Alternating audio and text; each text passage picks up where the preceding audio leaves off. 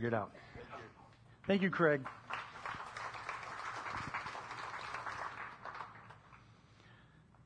I think that seems like a really worthy project for us to, to look at how we might be able to assist and help um, to support other people uh, in other countries who, as, as Craig said, as challenging as it was for us, can't even imagine what it might be in, in, in uh, underserved countries where, where, you know, that would be, the challenge would be exponential. So we'll pray about that and uh, see where the Lord may lead on that sort of thing. Uh, I also uh, want to add my expression of appreciation to all the moms that are here or that are present with us. Happy Mother's Day to you. Uh, you know, I hope it's a special day for you. I hope that uh, that God blesses and encourages you, and no matter where you are in life, remember that God loves you and cares for you deeply, and that's one of the most important things that you can know. My Mother's Day gift to you today is that I'm going to keep teaching through Luke, uh, so you're welcome. Uh, uh, last week, uh, I told you we'd be taking a break from Luke starting next week, and I was wrong about that. I had the dates wrong. On May 23rd, we're going to begin our, our teaching on unity. I really hope uh, that you'll be a part of that and that you'll attend the unity service that we're going to be doing on June 13th. Uh, I've been continuing to meet with the other pastors. We're very excited about this and where God's leading this. Um, but today we're going to continue on in Luke, and if you've got a Bible and you'd like to follow along, if you'll head over to Luke chapter 8, please. Last week, as we began this chapter, Jesus told the parable of the sower, a very familiar one. And it was a parable that was sandwiched in between two um, strange revelations of a new kind of community that was forming around Jesus. We could say the new family of God. And Jesus indicated that being drawn into God's family wasn't an issue of a genealogical line anymore or familial inheritance, but it had to do with obedience. Submission to Jesus and his shaping of our lives is the indicator of family status with God. That's how we enter into the family of God through Jesus. I want to mention that when we say that, you know, that obedience becomes the, the marker, I don't want you to think, you know, oh, oh, you know, but I was like disobedient this morning. Am I out of the family of God or whatever? It's not that. We're not talking about being able to adhere to a religious code or anything like that. But it has to do with embracing uh, as a way of life the teachings of Jesus and moving in that direction. We've stated before, none of us do it well. It's not dependent on our ability to perform this. It's all dependent on Christ's sacrifice for us, on the cross, his resurrection from the dead. But our lives, our lives are affected by this. This salvation that we received begins to change us. We move in the direction. We, we learn what his values are and we we embrace that kind of life. So that's what we're talking about. It's a life of following Jesus. That'd even be a better way of wording it. Following his teachings. Following doesn't mean we're doing it perfectly, but it means that that's the direction we take in life. That's what occupies our hearts, our thoughts, our mind. Our, uh, yeah, and even there, so right away, my mind, so just to qualify that, when even I say that, I'm not saying that, you know, walking around saying, I don't think about anything but Jesus, you know, yeah, well, you're at the dentist and you need to think about flossing too. But so, what I'm saying in this is that the general flow of our life is moving towards following Jesus. And this morning we're going to read a very familiar account of Jesus calming a storm, and I think it is thematically tied to what we looked at previously. And what I mean is this is a historical account of a miracle that was done by Jesus. But I've said this more than once that these miracles represent more than just stories about the cool things that Jesus did to get us really stoked, but it but it's also a lived out parable that helps us to understand what it means to follow Jesus in obedience and where following him may lead us. Because following Jesus in obedience is usually more than, than we bargained for. It's, it's, it's more than, it's, it's more than just a mental assent thinking, well, I see some merit in this religion. It's more than just listening to stories about Jesus. Following Jesus is, is leading us into a, a way of life that is filled with surprise and oftentimes adventure. And that's what it's going to involve the story that we're reading uh, about today. This sort of acted out for us. So if you're there in chapter 8 of Luke, we're going to pick up where we left off, starting with verse 22. It says, One day, Jesus said to his disciples, Let's cross to the other side of the lake. So they got in the boat and they started out. And we're going to stop there for a moment uh, because while this seems like a run of the mill description to kind of set up the scene, you know, they were on land, now they're getting in a boat, we need to take a look at what's happening here in this text because all three synoptic gospels contain this story and it's worded almost exactly in each one. That tells us something. There's an emphasis here. There's something that we're supposed to pay attention to. A pattern is being established here. Uh, and the, the, the, wording is exactly the same by Jesus in all three synoptic gospels. Jesus says, let's cross to the other side of the lake. And that is where this actually takes a controversial turn in this story. And we may think, well, what is the big deal about that? You know, why did the Messiah cross the lake to get to the other side? It's just, you know, what's, what's so controversial about that? So we need to examine that for just a minute. The, the Galilean region was on the northwest part of the Lake of Galilee. It's in the northern part of Israel. And there were a lot of Gentiles there, you know, probably more than the Jewish people would have appreciated. But while there was a lot of Gentiles, it was still predominantly a Jewish territory, and it was still part of Israeli territory. It was part of Israel. The, the other side of the lake, the east side, was fully Gentile territory. It was the Decapolis, the region of ten cities. And, and it was largely occupied by Gentiles and Greeks and, and, uh, and good, God fearing Jewish people did not venture into that territory. There's an interesting show on Netflix called Shtisel, and I don't know if anybody of you has seen it, but it's about an ultra Orthodox uh, Jewish family.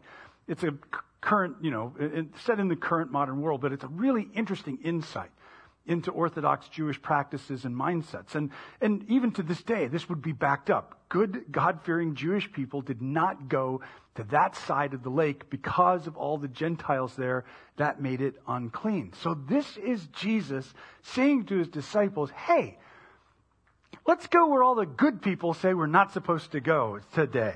And, and, and, that is what makes it controversial. But this is the first thing we learn about following Jesus. And that is that obedience to Jesus is often going to lead us into uncomfortable places.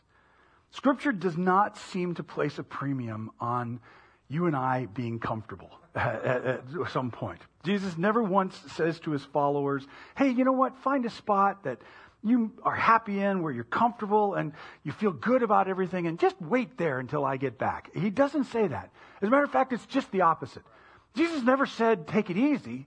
He said, take up a cross and, follow him. Wildly different concepts there. Jesus always seems to be nudging us out of our comfort zones. And that's an ongoing thing. That's an ongoing challenge for us as humans because you know how it is. We as humans really prize comfort and, and stability. That's a priority for us. We want life to be as safe and as predictable as possible. We spend a lot of our time and our resources trying to minimize risk in our lives. And I'm not saying that that's necessarily wrong. I'm just saying that's what we're bent towards. We want our lives to be manageable so that anything that we face, we know we have the power to control it and, and keep it in, in rein. We want some sense of security, or at least the illusion of security, so that we can be comfortable. And then that carries over into our pursuit of God. And all of a sudden we find that as time goes on, we want God to be just like us. We want God to be only doing the stuff that we're interested in. And we want God's priority to be about something safe. And so really, for a lot of people, the decision is, well, let's like, let's make obedience to God something uh, where we go and listen to someone talk about God for a little bit on Sundays, and then we can go back home and pursue our normal lives. But this is the challenge because when we really encounter the gospel Jesus, the, the Jesus that's revealed to us in the scriptures, he's saying, let's go someplace outside of that comfortable situation that you're in. And that's an ongoing challenge that's there from the Jesus of the Gospels to our lives. Let's go someplace uncomfortable. Let's go to the neighborhood. Let's go next door. See how we can serve the people there. Let's go talk to that person at work that everyone else is avoiding. Yeah, but that's not comfortable. Yeah, I know. Let's go. Let's, let's tackle some of society's issues and, and see what light the kingdom of God can bring to those things. Yeah, but I'm not so sure about that. Yeah, I know. Let's go. This is Jesus acting out what he's described in parable about scattering seeds anywhere and everywhere indiscriminately. And if we're going to follow Jesus in obedience, we're going to need to get in on that activity. We're going to find ourselves in situations that we wouldn't normally choose to be in on our own, and we're going to find ourselves with people that we wouldn't normally be with. And, and sometimes I wonder, you know, I even wonder, I look at, I, I do a lot of reading, I do a lot of, of, of observation of the church at all in, in the United States, and I wonder, you know, if Jesus isn't surprising us this way, maybe we're just observing religious practices, maybe we're following religious expectations instead of really following Jesus, the living Jesus, in, into all of the unexpected and strange places that that may lead us to. So Jesus tells the guys, let's go over to the unclean Gentile territory. And they all go, okay. And they all get in the boat and start out. We keep uh, reading verse 23. As they sailed across, Jesus settled down for a nap. Uh, Rob, you just said we were not supposed to be comfortable. What's going on? Well, okay. I said we're not supposed to be comfortable. Jesus can do what he wants. He's going to take a nap. Okay, so Jesus lays down for a nap, but soon a fierce storm comes down on the lake. The boat was filling with water, and they were in real danger. The disciples went and woke him up, shouting, Master, Master, we're going to drown. And we'll stop there, because there it is. they're going to a place that religion says is off limits, and now they're facing all of this hardship. Clearly, they're being punished for this. I can so easily imagine the disciples are thinking right along these lines. Can you imagine yourself thinking along these lines?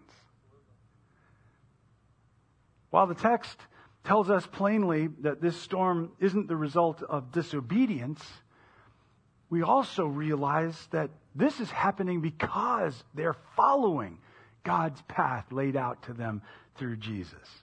And this is an important lesson for us, I think. And that is that obedience to Jesus may lead us into the chaotic storms of life.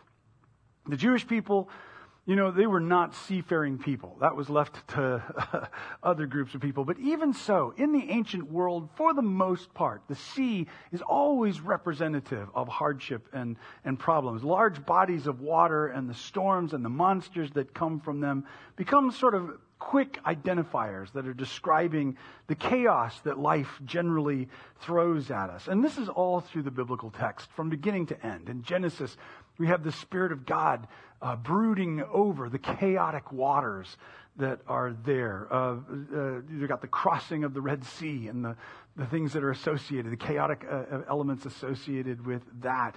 We've got Jonah in his storm and the chaotic waters. We've got Daniel in Revelation and the monsters that come out of the seas. The sea is always a place in Scripture, is always a place of elemental chaos. It represents all that upsurges against the creative order of God. That's the, that's the, the quick interpretation. That's the hyperlink that we're supposed to grab from this. And, and we're people who know very well what sort of chaos and disorder that can result when a storm rises up out of the sea and, and comes to us. It's three years later, and almost three years later, and some are still living in the aftermath of that. And we see reminders all around us of what sort of chaos can, can come out of the sea. And as I said, I believe this is an event that really happened here in Luke.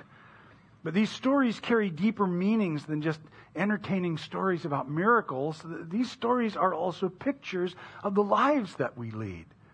And this storm that Jesus and the disciples are facing represents the chaos that this world seems to spring on us so suddenly and so randomly and unexpectedly in life. And certainly, we've known our share of chaotic events in the last few years. I mean, hurricanes and then pandemics and civil unrest, all of these storms of disorder that are here and present in our world. And the biggest lesson that we want to take from this is that storms just happen. Storms happen. They are part of this whole thing. The storms the disciples faced, that was not a result of anyone doing anything wrong, this is just the stuff of a broken world. And I've, I've talked about this before at length, and I even point you back to our study in the book of Job. But it's so important for us as followers of Jesus to let go of what are almost superstitious notions that anytime a storm pops up, anytime something critical happens in our lives, some sort of problems that uh, develop, some chaos hits us, we automatically seem to go to this idea that we're being maybe punished by God uh, for that. Uh, something maybe that we're not even aware of yet that God's going to get us for. And again, I point you back to our study in the book of Job. That is not the way God operates. In fact, I'm telling you, it's important for us to let go of that because it is fairly pagan, that mindset, that idea about God. Granted, God will sometimes, we've seen you know, the opposite of that. Sometimes we'll use circumstances to get our attention. Never punitively. God is not punishing. All punishment was dealt with on the cross. For us, as followers of Jesus, punishment's off the table. But as a way of getting us focused, as a way of getting our attention, certainly God can use circumstances. But I insist that we will know that that's the case. We'll know what, what is being addressed in our lives. If there are circumstances that God's trying to speak to us through, we're going to recognize what that's about. Because scriptures never portray God as capricious as some you know being who's messing with us just because he can. God does not operate like that. And honestly, I would say that stormy events used to get our attention are the exceptions. Because who in here is without sin? I mean, any storm in life that you face, you can automatically go back to something that you did wrong, right? And, so we'd spend our whole time trying to make up for these things or trying to, you know, you know, move from one lesson to the next. I really believe it's the exception, and I believe we'll know without a shadow of a doubt that that's what that's about. But we live in a fallen world, and it's prone to chaos and disorder, and storms happen, and it usually has nothing to do with us. I told this story before, but one time I, I was going out to buy a truck uh, and I took a friend of mine from church who knew more about cars than I do, which means, you know, I know that you use a key to start the ignition, at least in my car, and, and, and you use these things, uh, and that's about it. That's the extent of, of, my knowledge of cars. So I took somebody with me who would look, be able to look at the truck and determine whether or not it was a good purchase or not. But we got to where the truck was being stored, and I'm not kidding, you know, we got there and it was late afternoon in the summertime, and this storm blew up. You know how they can happen, especially inland and it was just lightning and wind and buckets of rain coming down. And my friend looked at me and he said, Do you think this is a sign that God doesn't want you to buy this truck? And I was looking around at the weather and I said, I think these are sea breezes interacting with the hot air inland and that we should wait till this blows over before we look at the truck. I think that is uh, fair. Look, I bought the truck and that truck was great. It served me for almost, you know, 15 years before I gave it to somebody else. The thing is, chaos happens. And in the story we're reading, the disciples are confronted with a chaotic storm, and Jesus seems to be absent. He's napping. So, you know, how he can do that in a storm, that's mysterious, but beside the point. The disciples cry out in a way that mirrors so many of the Psalms. I cry to you in my distress. Where are you, Lord? That's so much like what the disciples are saying. And we can see then that this is a, this is a story describing for us what it's like to follow Jesus. What happens to us at times when we're following him. I can tell you, I've seen many times in my life where it seems like a storm is raging all around me, and it also seems like God is nowhere to be found. Like Jesus is napping during my crisis. And yet, this story is encouraging us. He is still present. You may feel like he's gone, but he is still present. Just because he doesn't seem to panic like I do doesn't mean that he's not with me in this. He may be silent, he may seem distant from our immediate needs, but he is still present with us, working something, working something deep into our character, namely trust. And that's where the story takes another interesting turn. We're going to pick back up, continue reading verse 24. When Jesus woke up, he rebuked the wind and the raging waves. Suddenly, the storm stopped and all was calm. And then he asked them, Where's your faith? And we're going to stop there a moment. This is a strange turn in the story to me. I mean, having just calmed the storm, Jesus looks at his disciples and he doesn't say, you know, there you go, or yep, problem solved, or who's the Messiah now, or anything like that. No, he challenges them, where's your faith? Where's your faith? And that seems, I don't know, given the nature of the circumstances, seems kind of harsh to me. Uh, and it's interesting that there's no qualifier on his question. Where's your faith? Faith in what? Faith that this will all blow over somehow? Faith that they can muddle through? What does he expect them to have faith in? The only obvious answer is faith in the one who's with them in the boat. When Jesus is in the boat, when our journey is with him, when he's the one that we're following and seeking to obey, we can't base our future on what we've known in the past. And here I believe that obedience to Jesus is going to lead us into new levels of trust. Trust in what, Rob? Oh, trust in Him. I think Jesus is rebuking the way that they managed their fear because it showed, if not a lack of faith, a misplaced faith. Jesus asks why they don't have faith, but he means something specific. He's talking about himself obviously, they've got faith. They have faith. They have faith that the boat is going to go down, and they have faith that they're going to drown and die. The real question here is where they're putting their faith.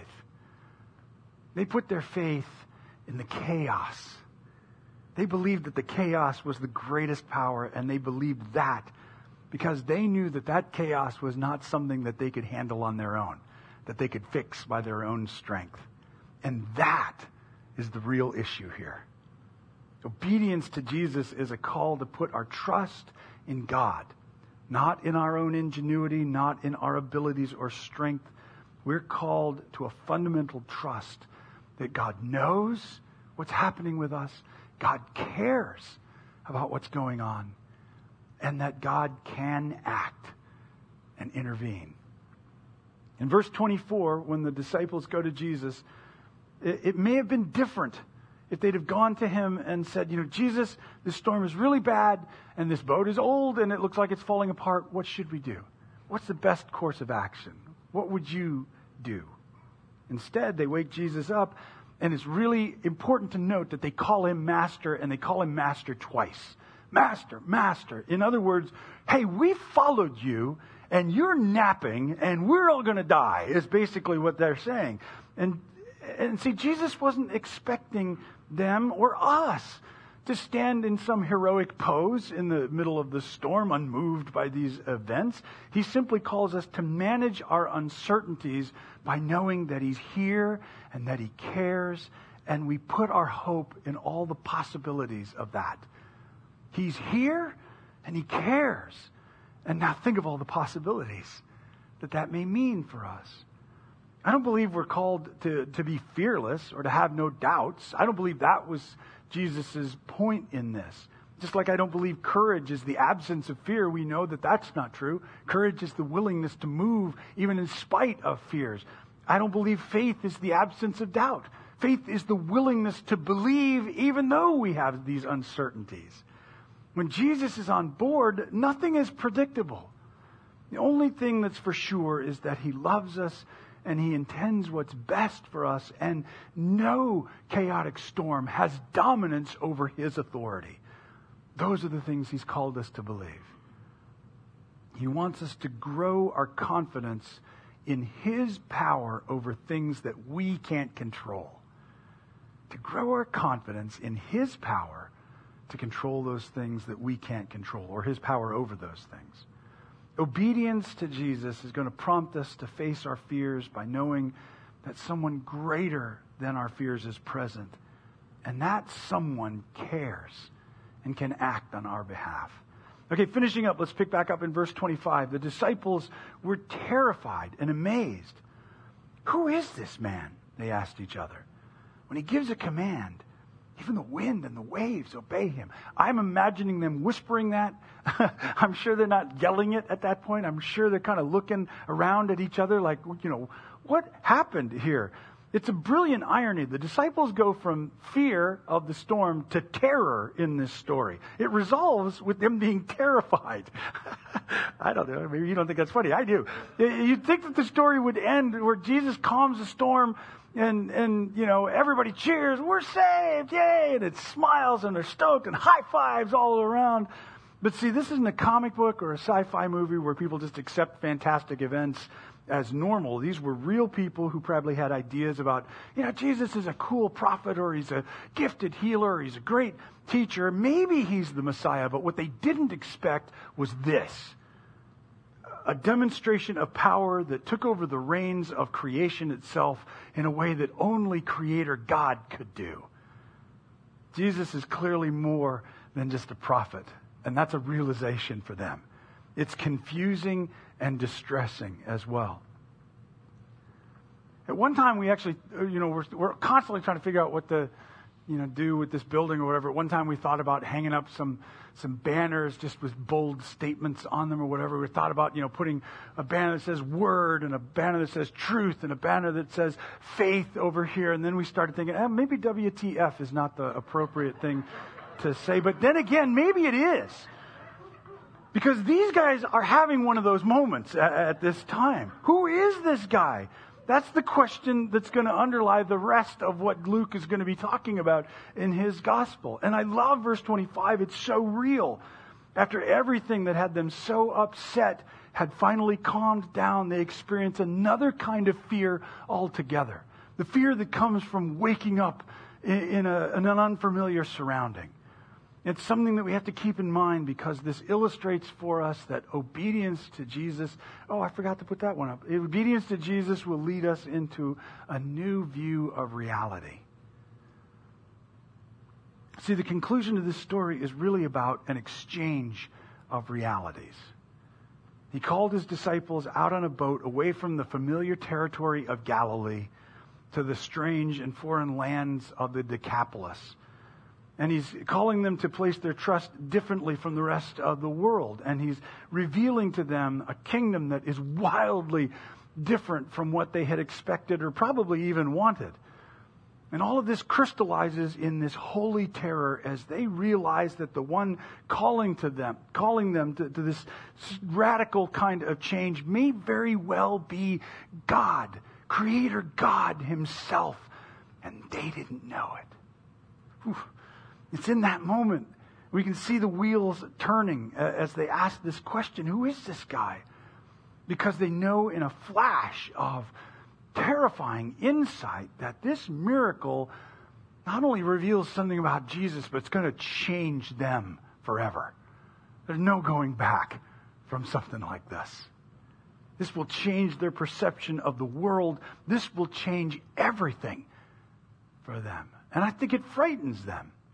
I remember uh, when I asked Robbie to, to marry me. She's not here, so I can talk about her. But uh, you know, and it, well, I mean, it, she she's not here. Why? What's going on? She she had to take a trip. She was visiting her friend. She's going to be back today. We're going to celebrate Mother's Day. Everything's fine. But well, I asked her to to marry me, and we were kids. I mean, we were barely in our twenties, and, and I remember we sat in her VW Bug and and and I had this really great idea of how to ask her how to marry me, and it was very convoluted, and she didn't get it, and you know, so it was very confusing for a minute there. But we finally resolved it, and I, I asked her if she'd marry me. She accepted and said yes, and you know, I'm walking on clouds back into my apartment, and close the door behind me, and I sit down on the couch, and all of a sudden, uh, it dawned on me what I had just done, and I'm not kidding. I stayed up all night uh, thinking about this. I was terrified. Not terrified of her or terrified of, of, you know, questioning whether or not I really loved her or anything.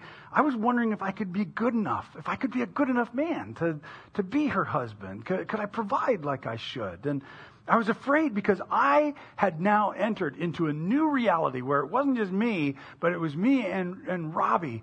And I knew everything was about to change.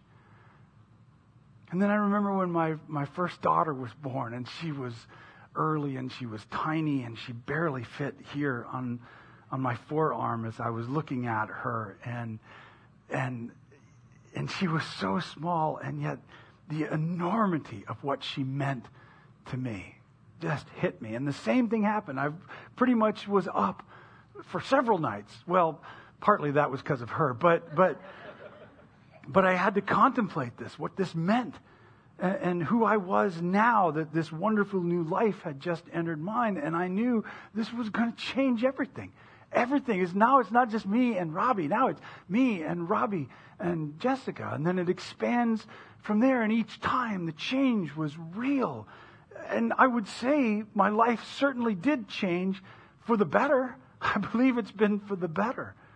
But this is true with our following of Jesus. There may come a time, a moment, maybe even a miracle, I don't know, where we realize this is for real. That Creator God Himself is laying claim to my heart and to my life. And that changes everything.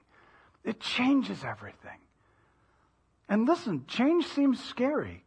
But, but God's intent for change in our lives is meant to be transformative and redemptive and healing. This kind of change is a good thing, but it has to be processed through seriously and, and considerately, the way the disciples are processing that in the story. Let's commit to be obedient to Christ's work in our heart and in this world. Let's come to grips with the idea that Creator God has laid claim to our hearts, to our lives. Let's think about the implications of that, of who we are because of that. Let's allow this reality to change the way we perceive ourselves and how we perceive the world around us. No longer as a clash between us and them, but as a mission to bring God's order to the chaos of this broken world to bring light and life to places where darkness and death oppress. Let's be willing to follow Jesus to uncomfortable places, even into the storms of chaos, in direct confrontation, but let's trust in His presence and in His power to make the difference, not only for ourselves, but for everybody who's around us. Let's live in this new reality where He is Lord and His authority is real. And His love and His grace shine through us. Right on? All right, very cool. Why don't you stand with me, please?